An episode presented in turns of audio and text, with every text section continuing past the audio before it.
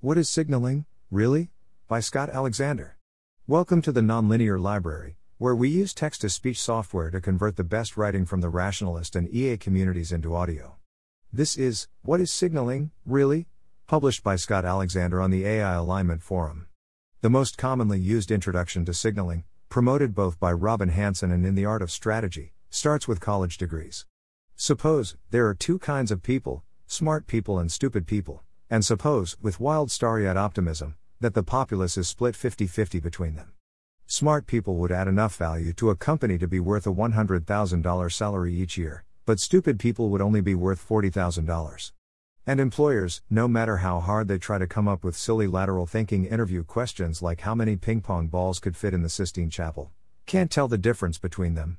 Now suppose a certain college course, which costs $50,000, passes all smart people but flunks half the stupid people. A strategic employer might declare a policy of hiring, for a one year job, let's keep this model simple graduates at $100,000 and non graduates at $40,000. Why? Consider the thought process of a smart person when deciding whether or not to take the course. She thinks I am smart, so if I take the course, I will certainly pass. Then I will make an extra $60,000 at this job. So my costs are $50,000, and my benefits are $60,000. Sounds like a good deal. The stupid person, on the other hand, thinks, as a stupid person, if I take the course, I have a 50% chance of passing and making $60,000 extra, and a 50% chance of failing and making $0 extra. My expected benefit is $30,000, but my expected cost is $50,000. I'll stay out of school and take the $40,000 salary for non graduates.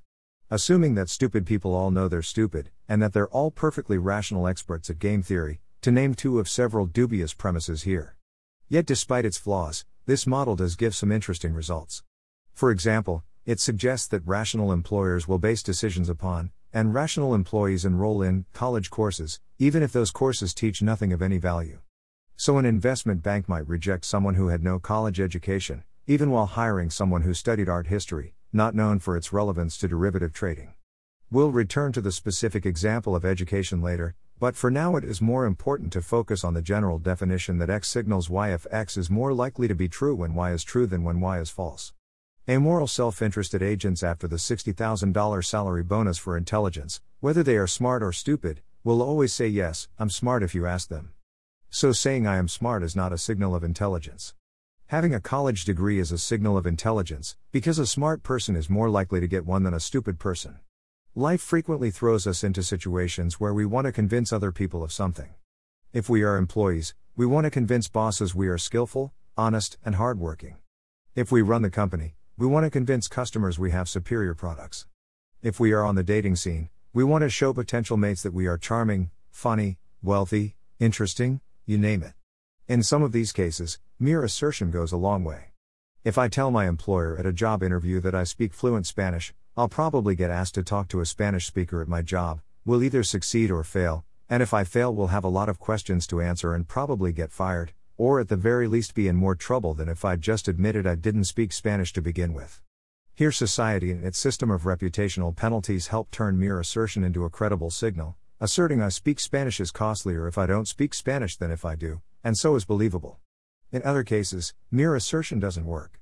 If I'm at a seedy bar looking for a one night stand, I can tell a girl I'm totally a multimillionaire and feel relatively sure I won't be found out until after that one night, and so in this she would be naive to believe me, unless I did something only a real multimillionaire could, like give her an expensive diamond necklace. How expensive a diamond necklace, exactly? To absolutely prove I am a millionaire, only a million dollars worth of diamonds will do, $10,000 worth of diamonds could in theory come from anyone with at least $10,000. But in practice, people only care so much about impressing a girl at a seedy bar. If everyone cares about the same amount, the amount they'll spend on the signal depends mostly on their marginal utility of money, which in turn depends mostly on how much they have. Both a millionaire and a 10,000aire can afford to buy $10,000 worth of diamonds, but only the millionaire can afford to buy $10,000 worth of diamonds on a whim. If in general people are only willing to spend 1% of their money on an impulse gift, then $10,000 is sufficient evidence that I am a millionaire. But when the stakes are high, signals can get prohibitively costly.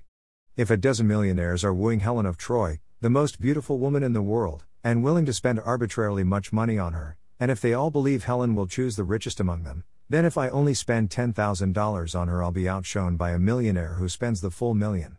Thus, if I want any chance with her at all, then even if I am genuinely the richest man around, I might have to squander my entire fortune on diamonds. This raises an important point signaling can be really horrible. What if none of us are entirely sure how much Helen's other suitors have? It might be rational for all of us to spend everything we have on diamonds for her. Then 12 millionaires lose their fortunes, 11 of them for nothing. And this isn't some kind of wealth transfer, for all we know, Helen might not even like diamonds, maybe she locks them in her jewelry box after the wedding and never thinks about them again. It's about as economically productive as digging a big hole and throwing money into it. If all 12 millionaires could get together beforehand and compare their wealth, and agree that only the wealthiest one would woo Helen, then they could all save their fortunes and the result would be exactly the same Helen marries the wealthiest. If all 12 millionaires are remarkably trustworthy, maybe they can pull it off. But if any of them believe the others might lie about their wealth, or that one of the poorer men might covertly break their pact and woo Helen with gifts, then they've got to go through with the whole awful everyone wastes everything they have on shiny rocks ordeal. Examples of destructive signaling are not limited to hypotheticals. Even if one does not believe Jared Diamond's hypothesis that Easter Island civilization collapsed after chieftains expended all of their resources trying to outsignal each other by building larger and larger stone heads, one can look at Nikolai Roussanov's study on how the dynamics of signaling games in U.S. minority communities encourage conspicuous consumption and prevent members of those communities from investing in education and in other important goods. The art of strategy even advances the surprising hypothesis that corporate advertising can be a form of signaling.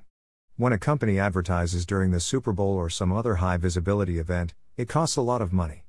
To be able to afford the commercial, the company must be pretty wealthy, which in turn means it probably sells popular products and isn't going to collapse and leave its customers in the lurch. And to want to afford the commercial, the company must be pretty confident in its product. Advertising that you should shop at Walmart is more profitable if you shop at Walmart, love it, and keep coming back than if you're likely to go to Walmart, hate it, and leave without buying anything.